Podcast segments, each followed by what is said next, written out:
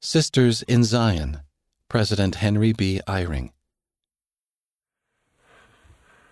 My beloved sisters, I am blessed to speak during this wonderful time in the history of the world. Every day we are approaching closer to the glorious moment when the Savior, Jesus Christ, will come to earth again. We know something of the terrible events that will precede his coming, yet our hearts swell with joy and confidence, also knowing of the glorious promises that will be fulfilled before he returns. As the beloved daughters of Heavenly Father, and as the daughters of the Lord Jesus Christ in his kingdom, you will play a crucial part in the grand times ahead. We know that the Savior will come to a people who have been gathered and prepared to live as the people did in the city of Enoch. The people there were united in faith in Jesus Christ and had become so completely pure that they were taken up to heaven. Here is the Lord's revealed description of what would happen to Enoch's people and what will happen in this last dispensation of the fullness of times. Open quote. And the day shall come that the earth shall rest, but before that day the heavens shall be darkened, and a veil of darkness shall cover the earth, and the heavens shall shake, and also the earth, and great tribulations shall be among the children of men, but my people will I preserve. And righteousness will I send down out of heaven, and truth will I send forth out of the earth to bear testimony of mine only begotten, his resurrection from the dead, yea, and also the resurrection of all men. And righteousness and truth will I cause to sweep the earth as with a flood, to gather out mine elect from the four corners of the earth unto a place which I shall prepare, an holy city, that my people may gird up their loins and be looking forth for the time of my coming. And there shall be my tabernacle, and it shall be called Zion and New Jerusalem. And the Lord said unto Enoch, Then shalt thou and all thy city meet them there, and we will receive them into our bosom, and they shall see us, and we will fall upon their necks, and they shall fall upon our necks, and we will kiss each other. And there shall be mine abode, and it shall be Zion, which shall come forth out of all the creations which I have made, and for the space of a thousand years the earth shall rest. Close quote. You sisters, your daughters, your granddaughters, and the women you have nurtured will be at the heart of creating that society of people who will join in glorious association with the Savior. You will be an essential force in the gathering of Israel and in the creation of a Zion people who will dwell in peace in the New Jerusalem. The Lord has, through his prophets, made a promise to you. In the early days of the Relief Society, the prophet Joseph Smith said to the sisters, open quote, if you live up to your privileges, the angels cannot be restrained from being your associates, close quote. That marvelous potential lies within you, and you are being prepared for it. President Gordon B. Hinckley said, open quote, you sisters do not hold a second place in our Father's plan for the eternal happiness and well being of His children. You are an absolutely essential part of that plan. Without you, the plan could not function. Without you, the entire program would be frustrated. Each of you is a daughter of God, endowed with a divine birthright, close quote. Our current prophet, President Russell M. Nelson, has given this description of the part you play in preparation for the Savior's coming. Open quote. It would be impossible to measure the influence that women have, not only on families, but also on the Lord's church as wives, mothers, and grandmothers, as sisters and aunts, as teachers and leaders, and especially as exemplars and devout defenders of the faith. This has been true in every dispensation since the days of Adam and Eve. Yet the women of this dispensation are distinct from the women of any other because this dis- dispensation is distinct from any other. This distinction brings both privileges and responsibilities, close quote.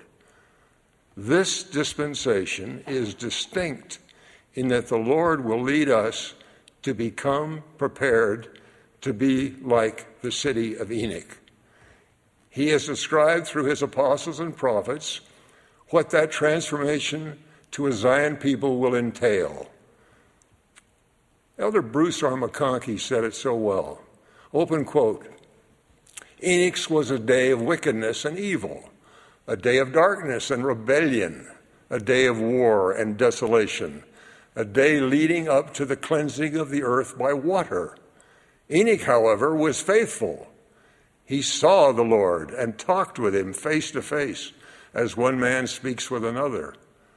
The Lord sent him to cry repentance to the world and commissioned him to baptize in the name of the Father and of the Son, which is full of grace and truth, and of the Holy Ghost, which beareth record of the Father and the Son.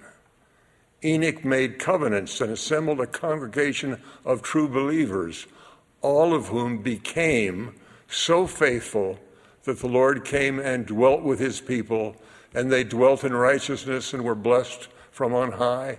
And the Lord called his people Zion because they were of one heart and one mind, and dwelt in righteousness, and there was no poor among them.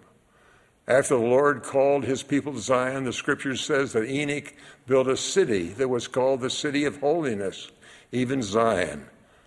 And that Zion was taken up into heaven, where God received it into his own bosom, and that from thence went forth the saying, Zion is fled. This same Zion, which was taken up into heaven, shall return when the Lord brings again Zion, and its inhabitants shall join with the New Jerusalem, which shall then be established. Close quote. Now, if the past is prologue, at the time of the Savior's coming, the daughters, who are deeply committed to their covenants with God, will be more than half of those who are prepared to welcome him when he comes. But whatever the numbers, your contribution in creating unity among the people prepared for that Zion will be far greater than half. I will tell you why I believe that will be so. The Book of Mormon gives an account of a Zion people. You remember that it was after they had been taught, loved, and blessed by the resurrected Savior.